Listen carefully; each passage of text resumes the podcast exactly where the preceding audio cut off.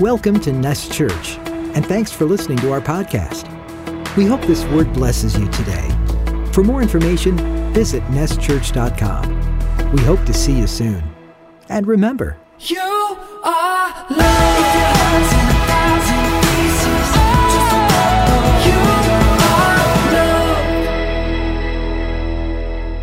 If you have your Bible, go ahead and, and just prepare it and take it out. Open up to Psalm uh, 32 there for a moment. I'm going to read a, a quick passage there in Psalm 32 before we get into deeper thought on this message. But um, as we get there, maybe take out your notepad or take out a pen and a highlighter and begin to take notes and begin to write down some of the things that are going to be spoken to your heart and that the Word of God is going to maybe reveal to you today. I believe that there's a word from the Lord today. Amen? If not, why else would we be standing up here today if there's not a word from the Lord? Amen? Um, well, um, as, you, as we get ready, you could write down His breath on your paper, and we're going to go ahead and get started. And I was, I was preparing for this. You have no idea what it, um, what it means uh, for a preacher or a pastor or someone that speaks weekly to a congregation or to a people in a gathering sometimes how hard it can be, especially when things are moving so quickly. Um, one moment this is happening, and the next moment that is happening, and yet you know every week you got to present yourself before a people, and you have to present the Word of God in the moments that we are in. And sometimes there's a lot of wrestling there. Let me explain to you why, because I don't think you guys understand this at times. There's a lot of wrestling because we don't realize that, wait a minute, I want to make sure that what I'm saying is from the heart of God and not from the heart of this man. And if it's from the heart of this man, I got to make sure that I'm speaking, this heart is, from, is speaking from the heart of God. And sometimes in these moments, we could act out on not God's emotions that He's given us, but on our own dangerous emotions. And we could miss the heartbeat of God. And we could miss the breath of God. And sometimes that can be very difficult to weekly just be sensitive to say, Lord, what do you want to speak to your sons and daughters? Amen? And I pray that today we hear, and that we hear, and that when we're done, we say, We've heard well from what the Lord wants to speak to us. Because it, this is crazy. And today we woke up and we turned on our television sets to, to jump on this live, and we recognize that today's a little bit different. Again, we're saying this than it was last week just a little bit different. And it feels like every week something new is happening here in our nation. Today, what I wanted to do actually was I, I wanted to speak on some things regarding the life and the passing of Ravi Zacharias. That was my intention coming into today. From last, from two weeks ago, uh, from, from the moment that he passed, I, I knew I'm, I'm gonna, I want to speak about his life and, and, and about his passing, and I want to get into some scripture about that. But instantly, things are changing.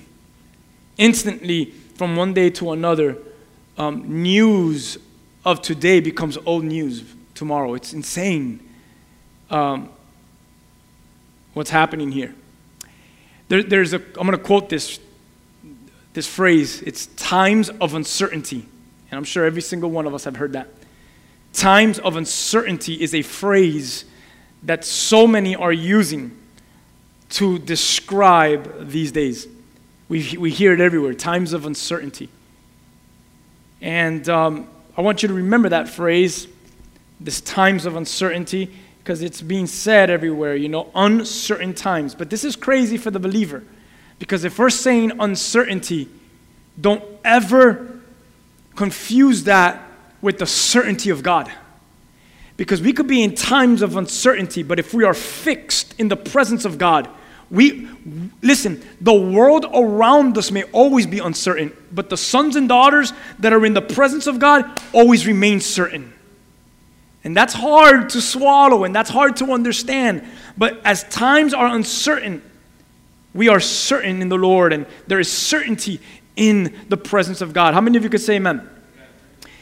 And, and, and, and all throughout the scripture, we read how the Lord speaks or has spoken to his people in moments or in times or in days that were difficult, in difficult days.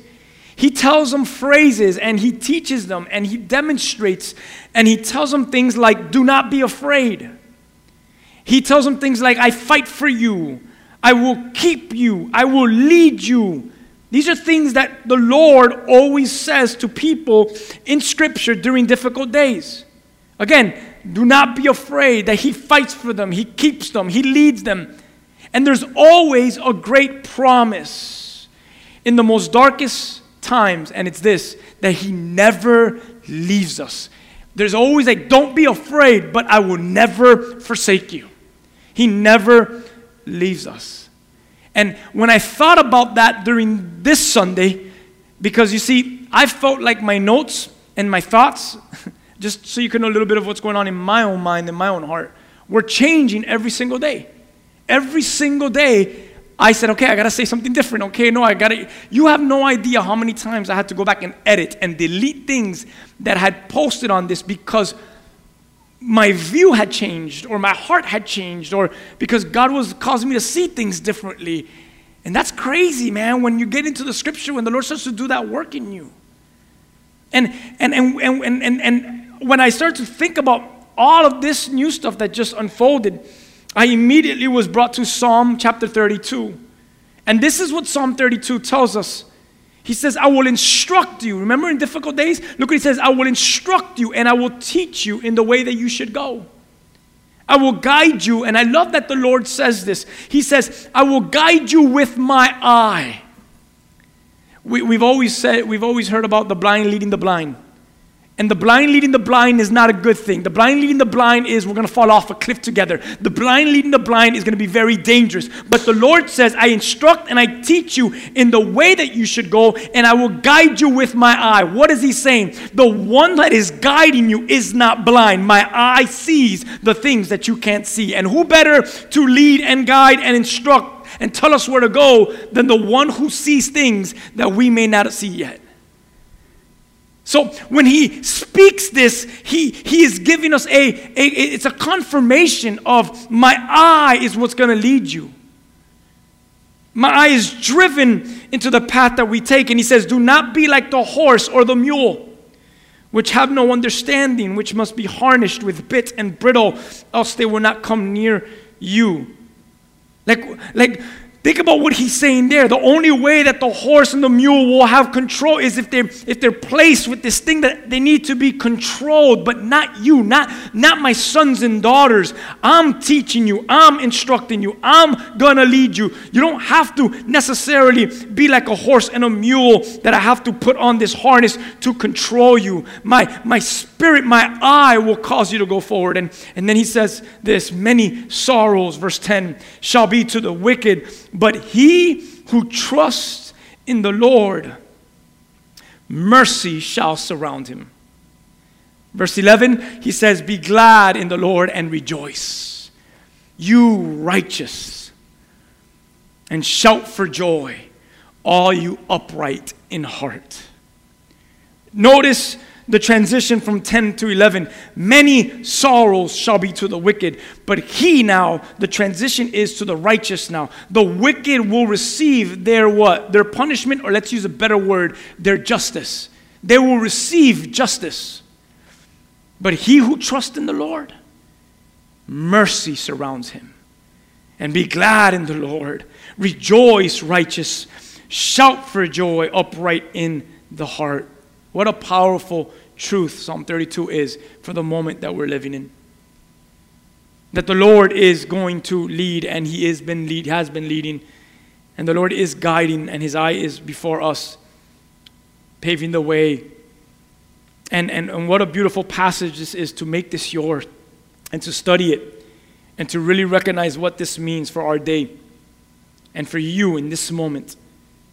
You know, we can say that yes, it's times of uncertainty, but like I just shared earlier, we could say this that it's the certainty of the Lord that should be searched.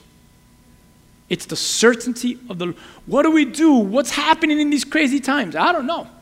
But there's one thing that is for sure search the certainty of God.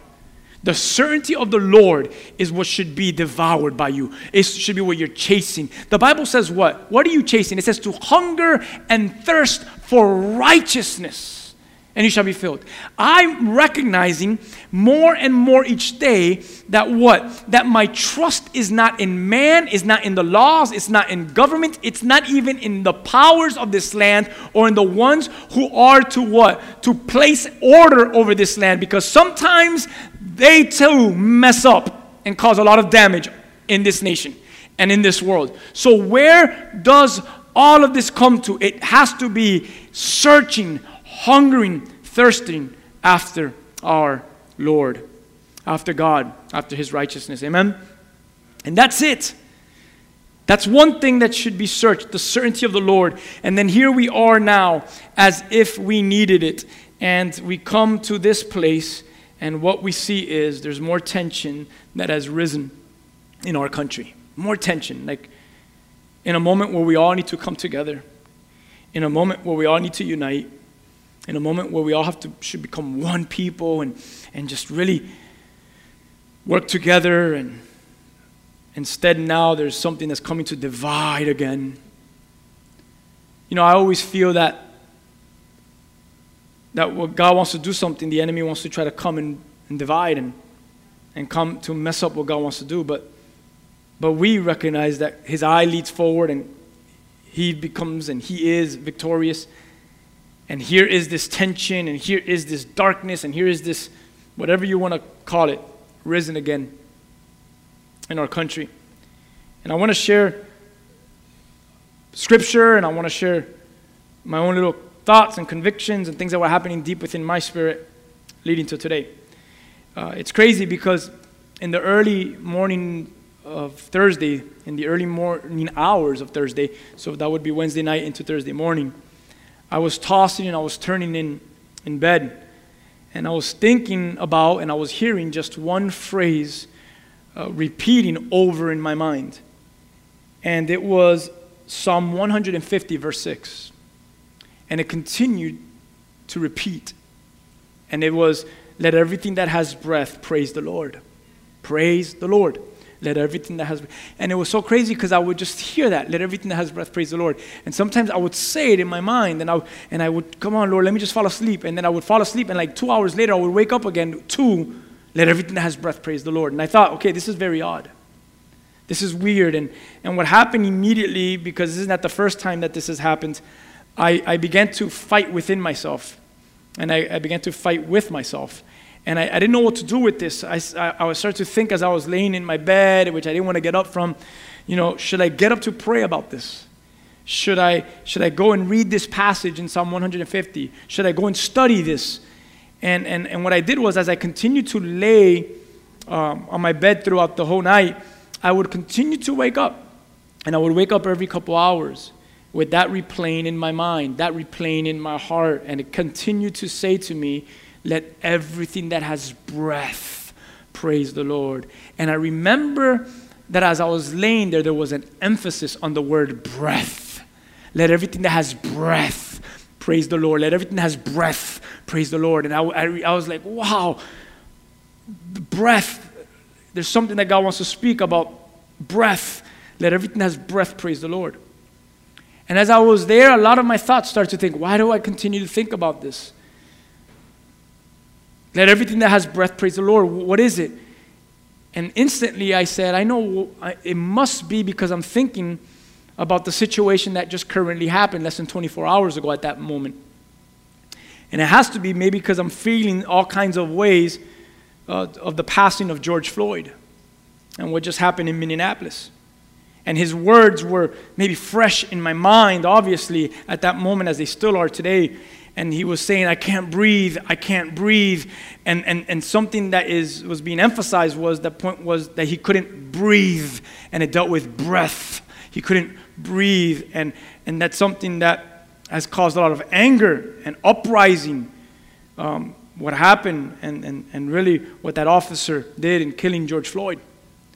And in this moment, there, there was so much, you know, you, you think about that, and many of you have probably gone back and seen the video some of you have probably refrained from watching it. But you know, you go back and you watch that, and in that moment, there was so much that should have been done that was not done. All while also there was so much being done that should have never been done.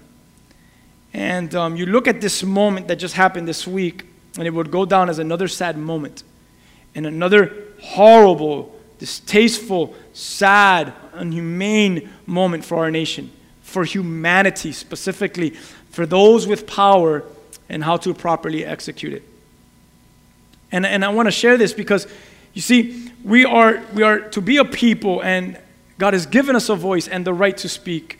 And we are to speak out. And it's so good to see that people are speaking out today. It's so good. I've been, I've been watching and I've been seeing how celebrities and, and artists are rising up to speak out. And th- those are all great things. And I'm glad that people are speaking out. But the truth is, are we speaking wisely? Because we could all speak out, but we should all speak wisely as we speak out. Should all act wisely.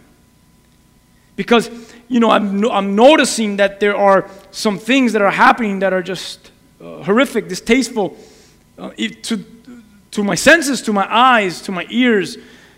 I, I, I know and I know personally and I know for sure that though that there are bad and evil and cops that do wrong, I also know that there are good officers as well. Good officers that are doing their jobs well, and they're doing their jobs well each day, and they're keeping us safe and holding us down and holding down order for us. And I thank them for that. But at the same time, there's others that we know are not. And it seems, though, as we already know this already, that negative things are spoken of more freely and loudly than those that are doing great and positive things on earth. On earth, it's almost as if the negative is just louder and heard about quicker than the positive, the better, the greater things. And I want to make sure that everyone knows this. I want to make sure that we know this that we, Scripture teaches, the Lord is, and we believe in this word, which is justice. We believe in justice. And I pray that justice will always be served on the land. And you know, there's so many times where people cry out for justice. But we have to be very careful because the same way that we cry out for justice, we must recognize that the same justice must be poured upon us. And though I believe in justice and pray that it will always be served on our land, and I know spiritually and before our God, justice will always be served because He is, the scripture teaches, a just God, a fair God. What breaks my heart, though, in the midst of all of this, is the whole aspect of this man laying on that asphalt with that officer's knee on his neck and him crying out, I can't breathe. And I know this for a fact, and you know this, that, that listen, his breath mattered at that moment. And every breath matters. We've been hearing things about black life matters and black lives matter and this person's life matters and really all life matters and, and that's the truth. But at this moment uh, the minority specifically we're seeing that in our nation. We're seeing that in our country. But i started to think about that and i've had conversations on this. And i said you know whether it's 100 and we could we could lift up the number we could say 1000 we could say 1 million it doesn't matter but we'll stick to 100 whether it's 100 that are numbered dead or if it's just one that's numbered dead it matters. And we may look at this one act and say oh my gosh it was just one person. It doesn't matter. One person is enough to cause what's happening. And whether it's 100 that's enough as well to cause what is happening it matters. Whether it's 100 or 1, it does not matter it because it, it, all matters. It, it should always matter. And it matters, and most importantly, it matters to God. And if it matters to God, it should matter to us, the people of God. Amen?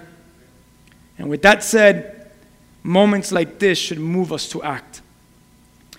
And moments like this should move us to speak out but with wisdom. And please, if you're from this nest and if you're a guest and maybe you're watching live right now, I want you to understand this.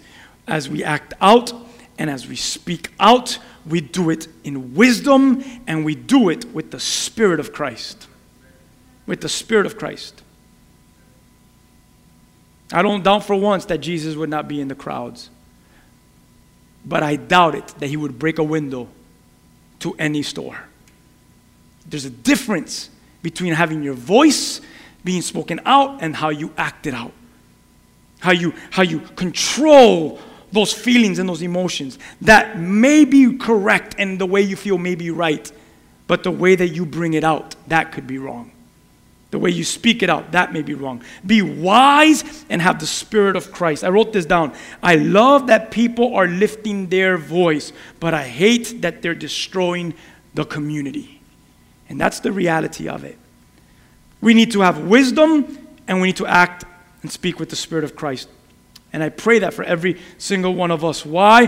Because we live in a world where every single one of us are paparazzis, where every single one of us are now journalists, where every single one of us through social media has a platform and our voices can be heard. Your voice, you are being watched, and you are a son and a daughter of God. Speak with wisdom and with the Spirit of Jesus Christ. Amen? And we should feel this for whether it's one person like this brother, like this man that we our heart breaks for, George Floyd, or if it's anyone else. We should feel the same with abortions. We should feel the same way with abortions.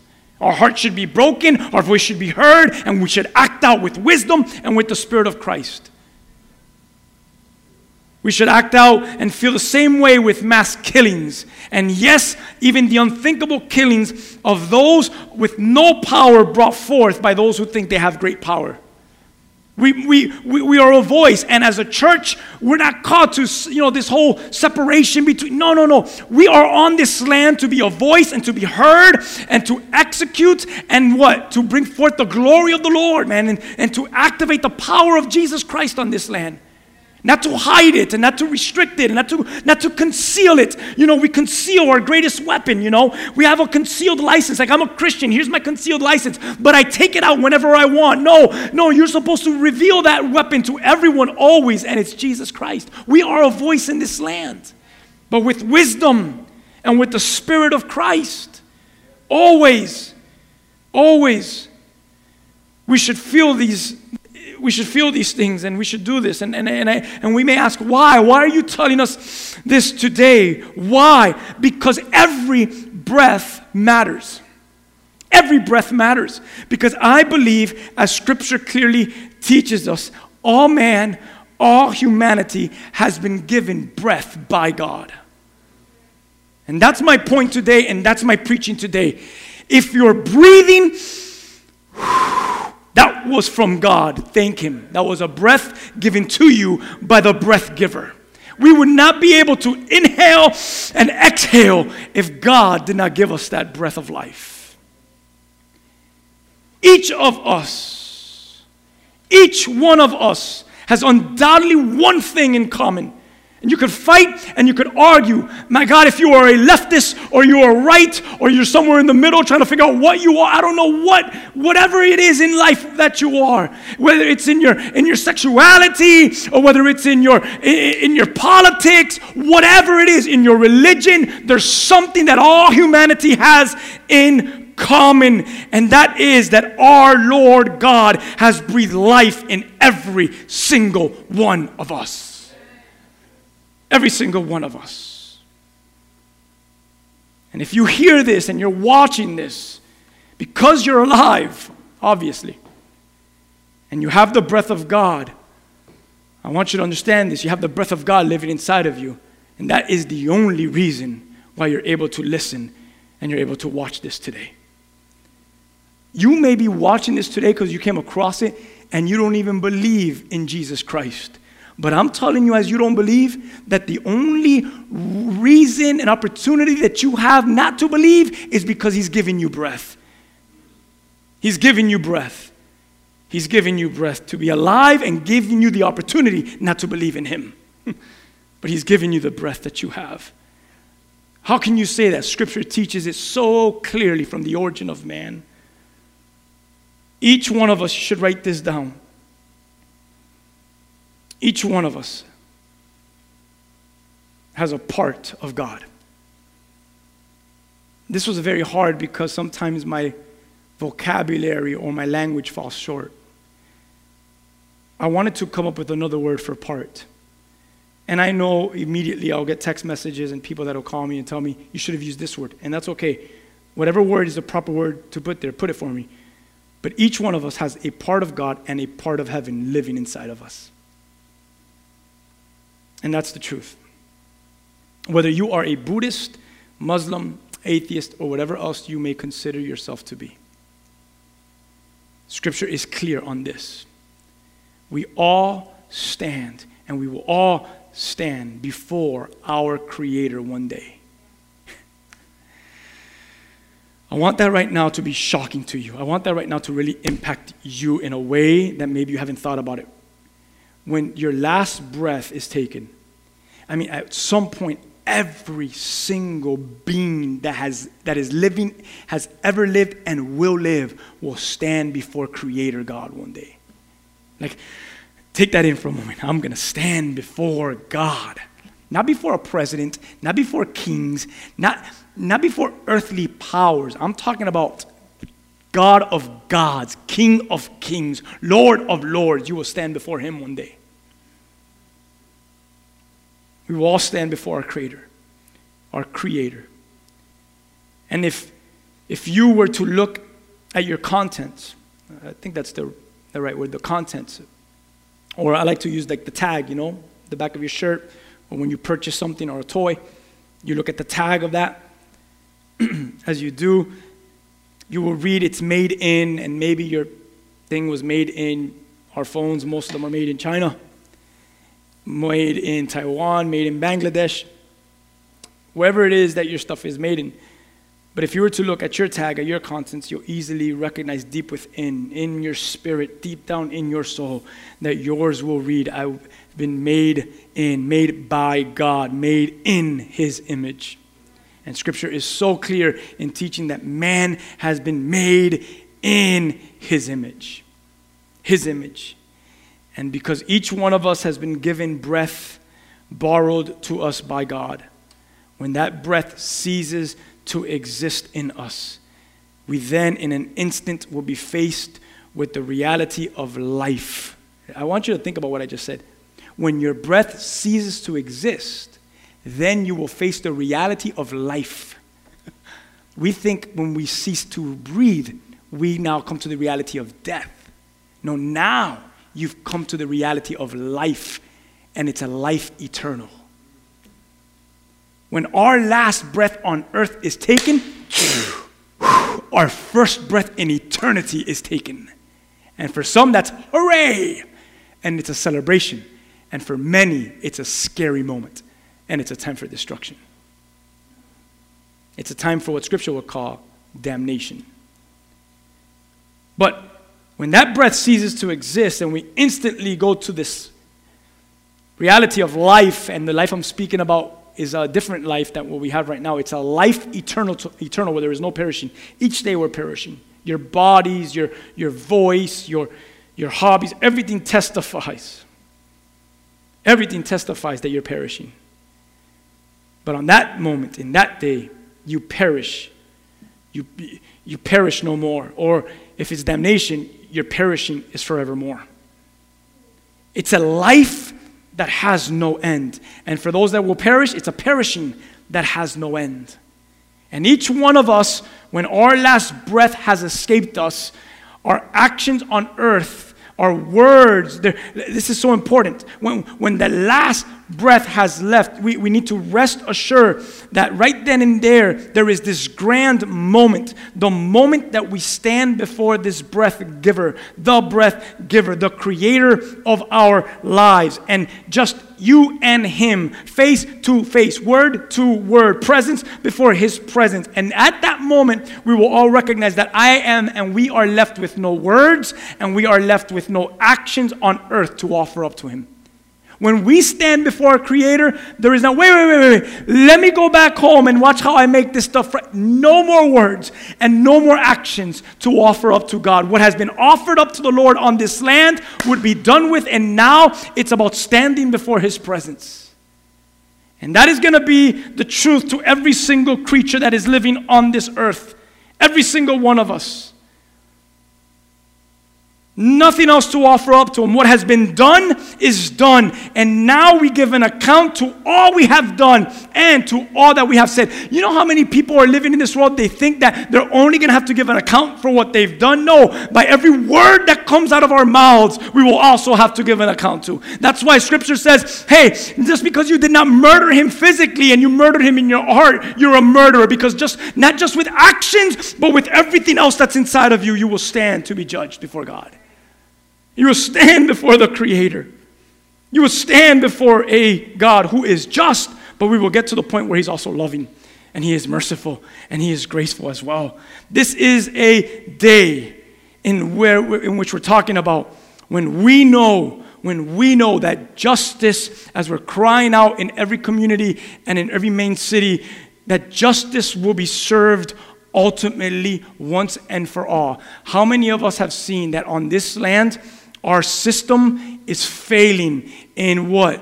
In bringing forth proper justice. We are failing, and sometimes we don't know what to do, and we don't know how to bring forth the laws. But when God becomes the king of all, he knows exactly how to bring forth justice over all creation. What a beautiful thing that is. And for the believer, and if you're watching and you are a follower and a believer of Jesus Christ, please listen to this because I am not condemning you. But listen to this. For the believer, Scripture teaches us it's going to be a grand day. For the believer, it's going to be one of celebration. It's going to be so, it's the day in which we've so awaited, but yet it's so hard to fathom, isn't it? See, we could all cry out for justice and know that justice, that the justice of the Lord falls on all humanity. But we pray this right now specifically that man would humble themselves before his goodness. The Bible says that it's the goodness of the Lord that leads man to repentance. That we would pray that man would humble themselves before his goodness, before his justice here on earth, so that then they can begin to encounter his grace and his mercies, which Lamentations 3:23 tells us are new each morning. Amen. So I want to kind of continue in this because the Holy Spirit had me up. That was just some thoughts. I'm glad I got it off my chest. But the Holy Spirit had me up the other night as I was sharing with you. And as, as he had me up the other night, I said, Well, what is he calling us to? What is he calling me to? And I believe as George Floyd was there and he was crying out, I can't breathe. I can't breathe. I believe um I believe the Holy Spirit spoke to me. And he's been speaking to me. And he spoke to me in a supernatural manner. In a manner that maybe you could say it's a prophetic manner, but a supernatural manner. And as the vision and the picture and the stuff that's going on today because of George Floyd and his his death and his words, I can't breathe the Holy Spirit immediately began to speak deep within me. And what he began to share with me is that humanity is losing its breath. And George Floyd is a picture of humanity that is losing its breath and crying out, I can't breathe. I hope everyone watching is mature enough to understand what I just meant.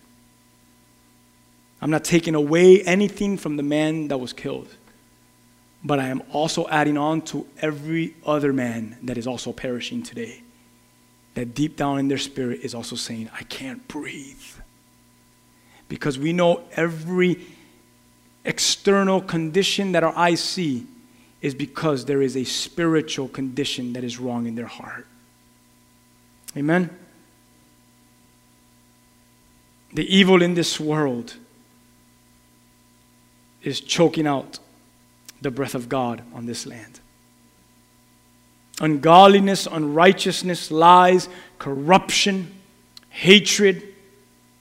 My goodness, who we're still talking about racism, and all of this is pure evil. All of this. And the Holy Spirit begins to speak to my spirit on that night or in that morning as I was tossing back and forth and the one thing that I kept hearing was let everything that has breath praise the Lord. Let the ones who are saying they can't breathe, let them begin to praise the Lord. Let them begin to have breath. Hopefully, if you're listening to this, you are aware that you have the breath of God. And you have the breath of God which has made you alive. And now you live for His purpose. You live for the purposes of God. You live in His power to do great things. I'm going to say that one more time. Because many of you are home right now and you're like, what do I do? Where do I go? What do I say? Where do I run to? If you're hearing this message and you are aware that the breath of God lives in you and it's made you alive, you live now with a purpose and you live with His great power and you are called to do great things. These are the days to do as Luke 14 tells us. Man, I, I can't tell you how much I felt this deep in my heart, deep in my soul.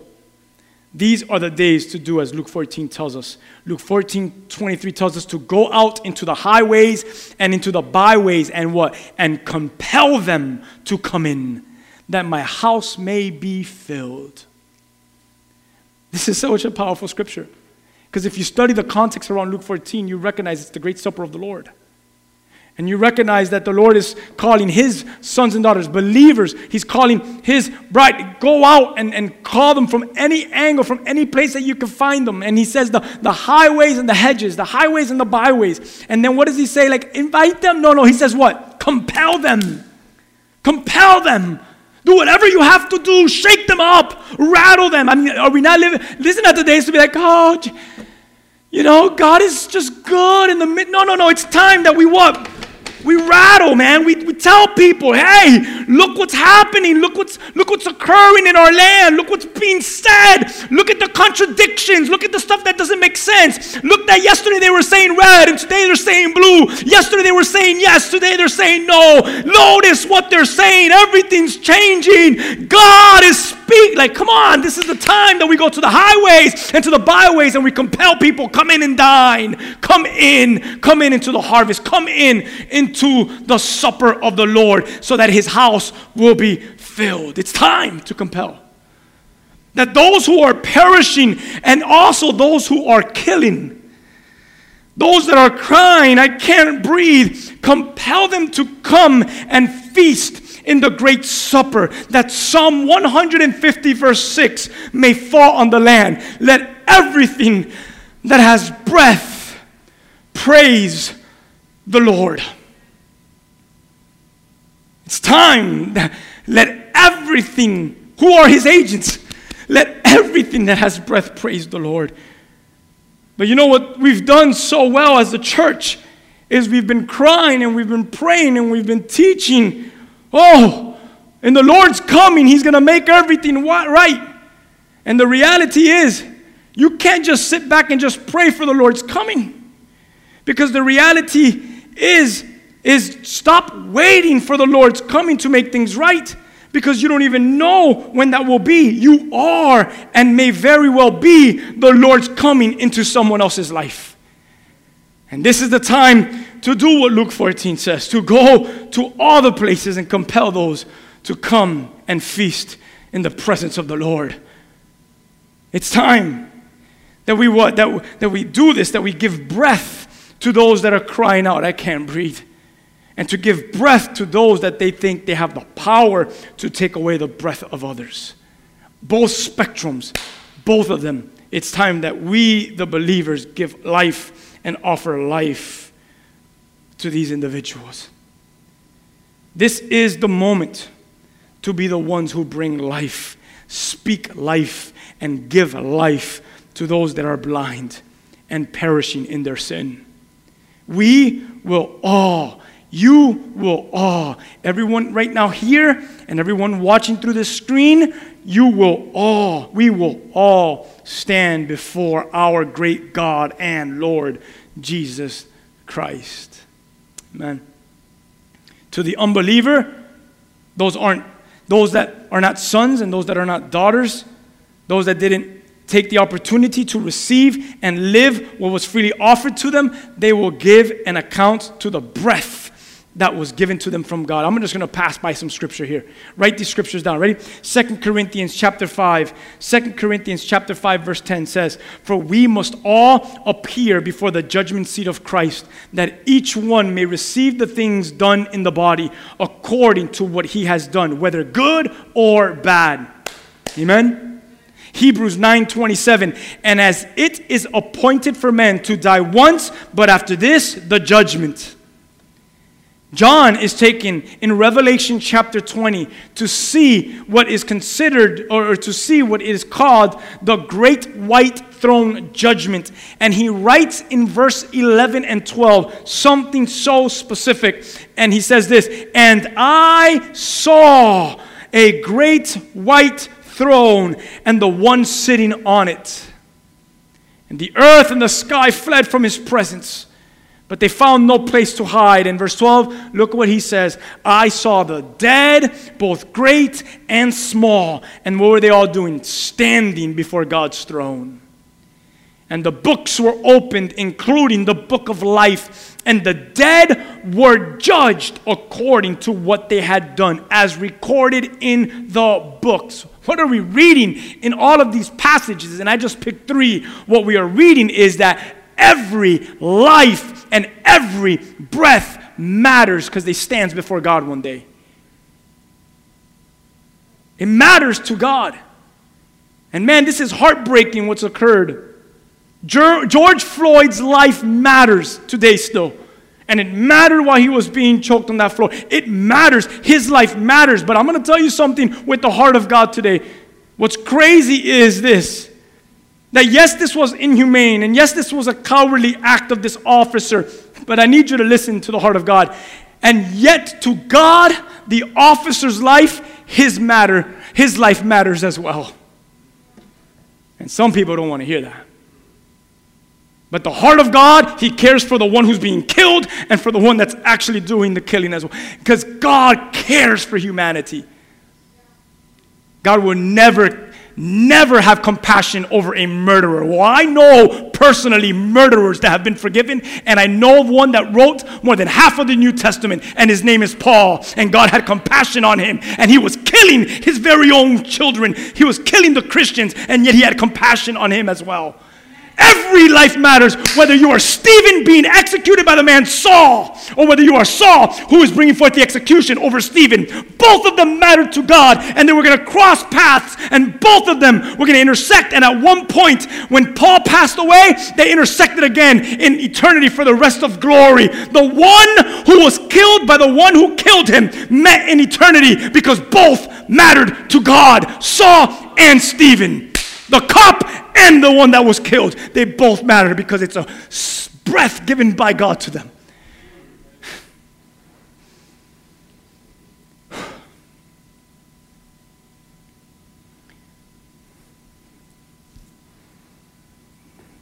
Each one of us has been made alive by the breath of God.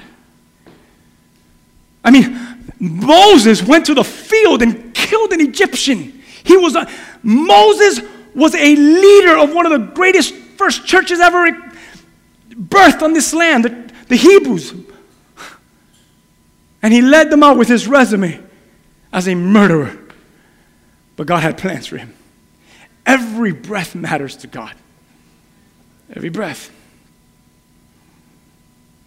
Hmm. So, what do we see? What do we see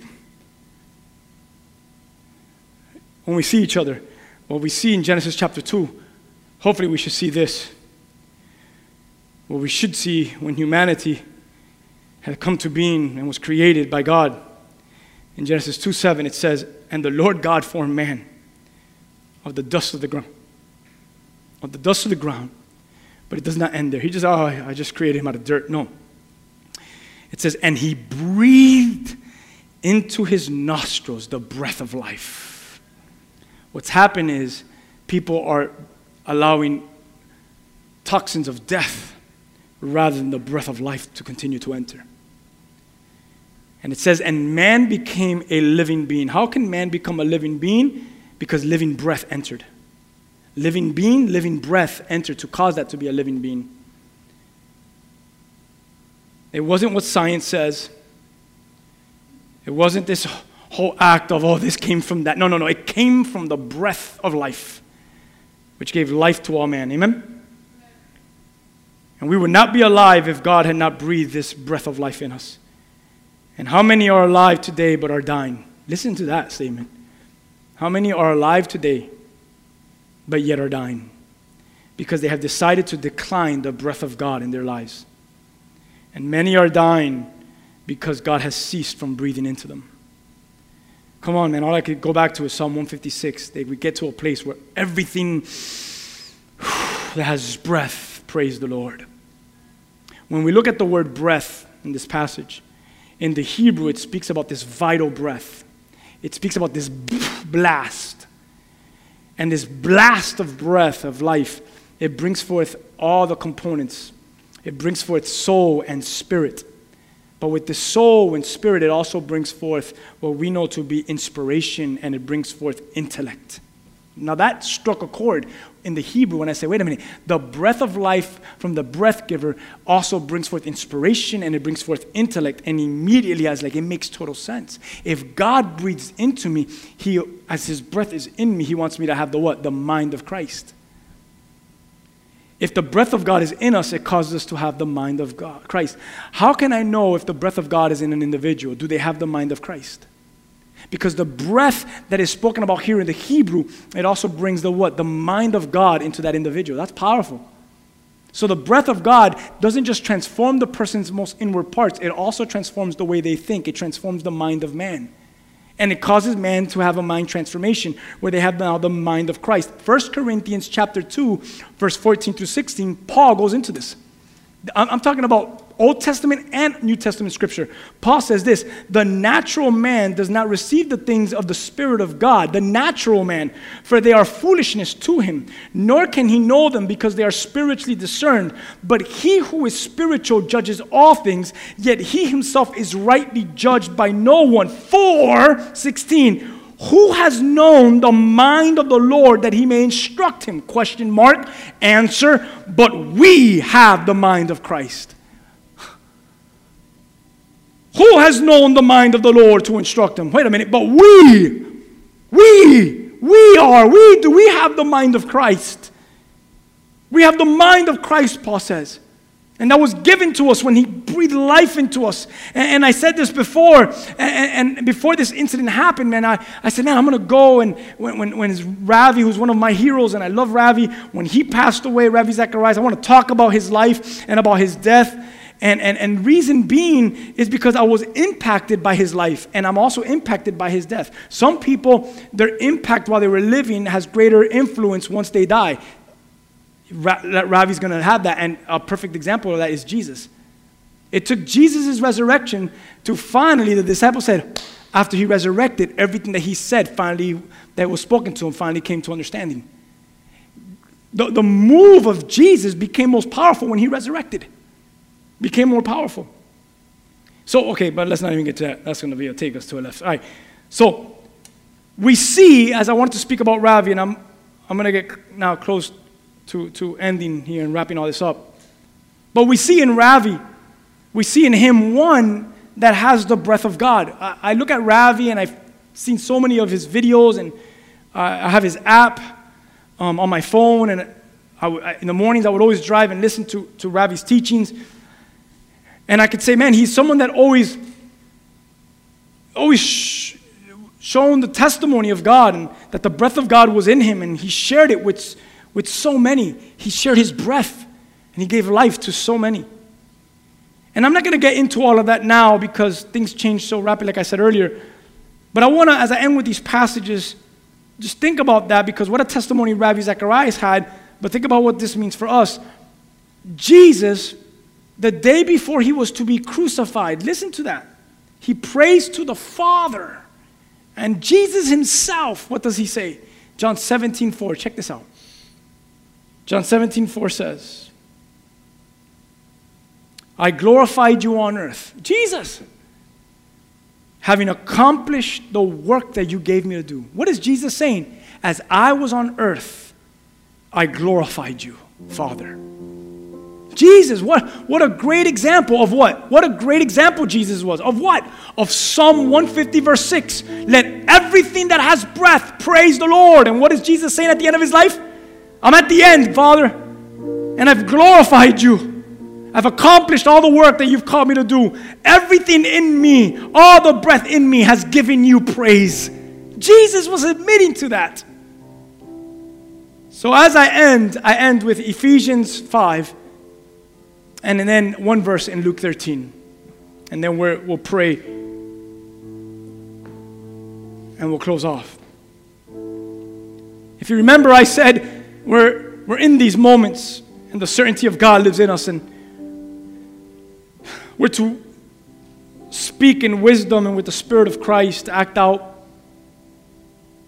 And Paul writes to the church of Ephesus in such a in such a way that thank you Paul for being obedient as the Holy Spirit gives this to him.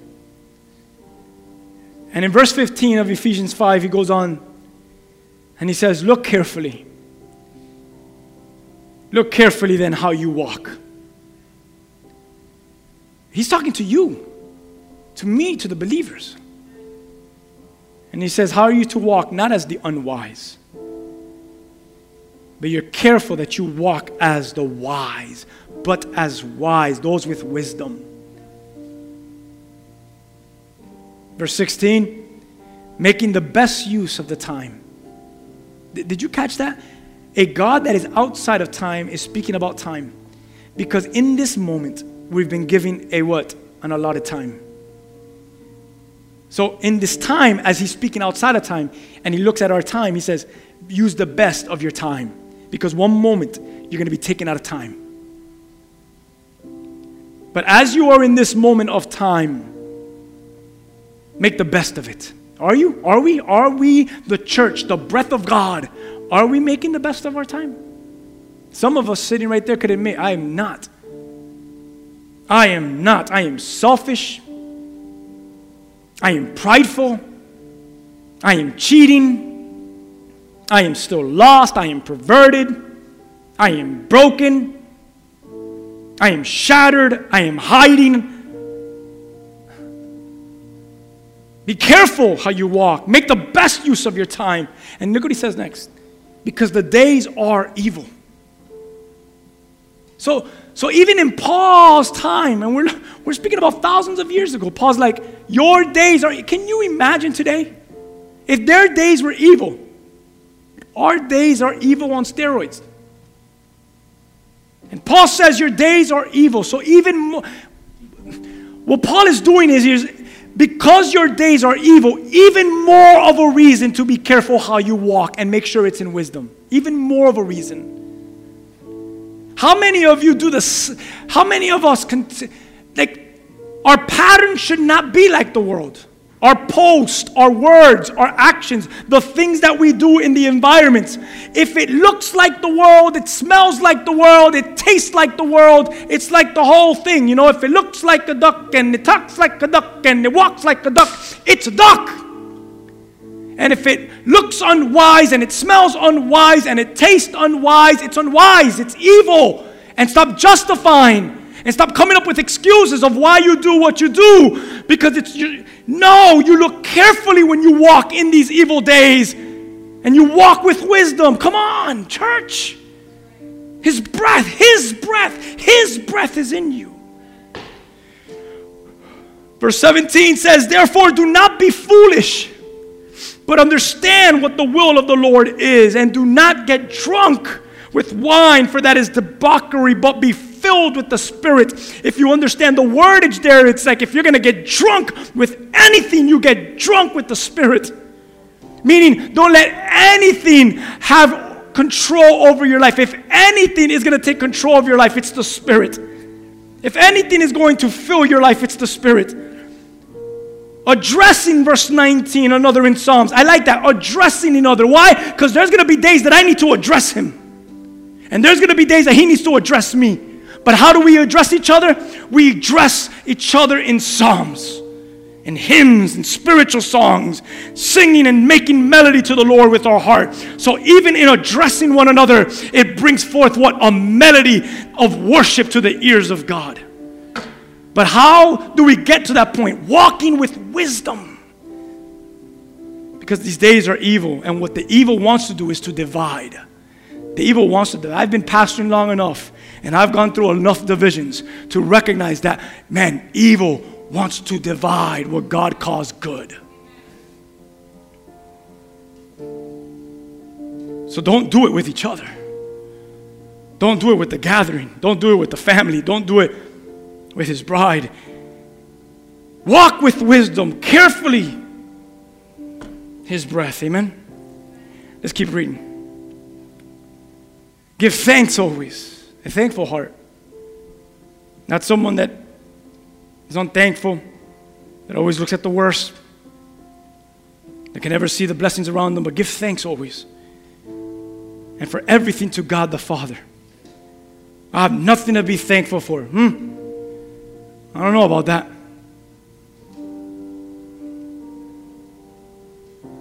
Everything to God the Father in the name of our Lord Jesus Christ. Verse 21.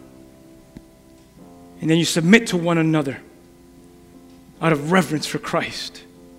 This is such a beautiful scripture. Because what is Paul talking about? The days that are evil. What are we talking about today? The days that are evil. What are we to do? His breath is in us, and His breath is in us. He's given us intellect. If His breath is in us, He's given us wisdom. And we walk carefully, not as the unwise, but as the wise in these evil days. Be very careful how you live. Write that down. You're not like those with no understanding. If you are listening and watching, you are those with understanding. You are to live honorably. You are to live with true wisdom. We are living, yes, in evil times. We are to take full advantage, yes, of every day. Look what he says about the time that was given to us. Every day we take advantage and we spend our lives for his purposes. We don't live foolish. For then we will not have the discernment to fully understand the will of God. We live with wisdom so that we can know the will of God. We're not to be drunk, and specifically to be drunk with this world and in this world, consuming this world and all of its lavish luxuries and pleasing things that pleases our flesh. Don't be drunk with this world, but be filled with the Holy Spirit. You know what I believe? I believe as more as one is more filled with the Holy Spirit, the more distaste and brokenness they have over this broken world. I don't believe that this world is breaking, and I don't believe that this world is cracking. I believe that this world is broken, and I believe that this world is hurt. And these signs that we see today are just evidences of a broken world and of a hurt world. But how about the ones that are not broken and that are not hurt and that walk with wisdom? We are in this world for this purpose to bring forth the ointment and the healing of the one who is crying on the side of the world, on the, on the side of the road, the Good Samaritan story. We bring the healing and the ointment. We put them on our animal and we could say, if I'm in this world, that man's life matters. The Levite might have passed him, the scribe might have passed him, but I'm going to put ointment on him and I'm going to take him to an inn because his breath matters. I am, because the breath of God and the Spirit of Christ lives in me, I am the ointment and the holiness to this world. Either you have to believe that and start to live in that, or it's going to suck. I don't know how to say it. All right, let's keep going. I'm done here. Let the Holy Spirit fill you. The more filled you are, the more distasteful this world is. Let your hearts overflow with what? What does Paul say? It's a joyful song to the Lord. And how do we speak with one another? With melodies, with song, with scripture, he says. We speak to each other with the words of scripture. And we're always giving thanks to our Father as as for every person that He brings into our lives. In the name of the Lord Jesus Christ, He says, through the Lord Jesus Christ, and out of our reverence for Christ, we support, we submit, and we support each other in love. I love how in John 13, the Lord says, By this, all people will know that you are my disciples. If you have love for one another. If you do not have, and there's always bickering, and there's always, compl- and fi- then they're like, ah, that's not the picture of God. By loving one another. That whole act, that wasn't loving one another. Crashing into windows, that's not loving one another. Jesus used wisdom. He flipped over tables. He took out his whip. He knew when to protest. He knew how to protest. But it was never, it was never to destroy an individual's life. It was always to build individuals' lives. His breath was in him, and his breath came to the world. And now his breath lives in us, and his breath still is alive in this world. Come on, Psalm 150, verse 6, I end. Let everything that has breath praise the Lord. We are the ointment, the healing, the holiness to this land. How many of you could say amen? I hope that this word irritated you. I hope you didn't agree with some of it because then you have to go back to it and really see like hey these things that i didn't necessarily agree with is it because of me? Is it because i have to really search deep in? I hope you got all mixed in all kinds of feelings and emotions. But i hope that the end result of all that is that the lord is going to make straight crooked paths. He's going to make them straight again. His breath is alive in us. Amen? Your breath is his breath and you're alive in this world for a purpose. Come on, right there where you're at, just search deep within. Meditate there before the Lord. How do you stand before God? Lord, here we are, your church. Your breath is alive in us. Your spirit is alive in us. This is a broken world. This is a hurting world. Today is a day that is a very sad day in our nation. Horrific things have happened and are happening right now as we speak. But Lord, we can't just sit back and have opinions and yet not do something about it. I pray that you would give our church, give me wisdom what to do in our community. whether it's just the community of Nest Church, whether it's the area where we pastor, let us, let us walk carefully as the wise do. And let us do well, let us do right with the time that has been given to us because the days are evil. Lord, let me look at every color of skin ethnicity and racial background, every aspect of mankind. And that I would see every man through the eyes of God and love every man through the love of God, regardless of what they choose. That the love of God would reveal the person of Christ to this world. Never taking away the justice and the truth. But justice and all that truth is also mixed with mercy and grace. It's not one glass of something without leaving the other one. Lord, all of these components make you who you are. So, Lord, we love you today. Let us really ponder on these thoughts and on these things that we spoke about. And let it, let, let it really just drive us forward. Do a miracle in our lives. Do a miracle in our land in Jesus' name. Hallelujah. I say amen over your life today. I hope you understand that I truly believe that this was a word from heaven to us today. Not something that I could just come up with. but something that God really put heavy on my heart to speak to you.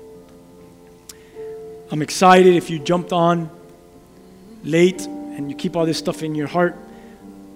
I don't want to take away from this, but just remember that on June 21st, Sunday, that's a Father's Day Sunday, our doors will be open. Our church is open doors, and we're asking everyone to come back home. And it's worship together on June 21st. I'm excited for the messages that are going to come forward leading to our reopening of the church, which sounds wrong saying that, but you know what I mean. We love you guys. I hope you have an awesome week. I hope you really recognize something different about Psalm 156. Let everything that has breath praise the Lord. Come on, His breath is in you, and because of that, you're called to praise the Lord. Everything that has His breath, let it praise the Lord. Your breath is His breath. Let it praise the Lord. Love you. Remember those three words on this awesome Sunday that God's given us. You are loved. God bless you.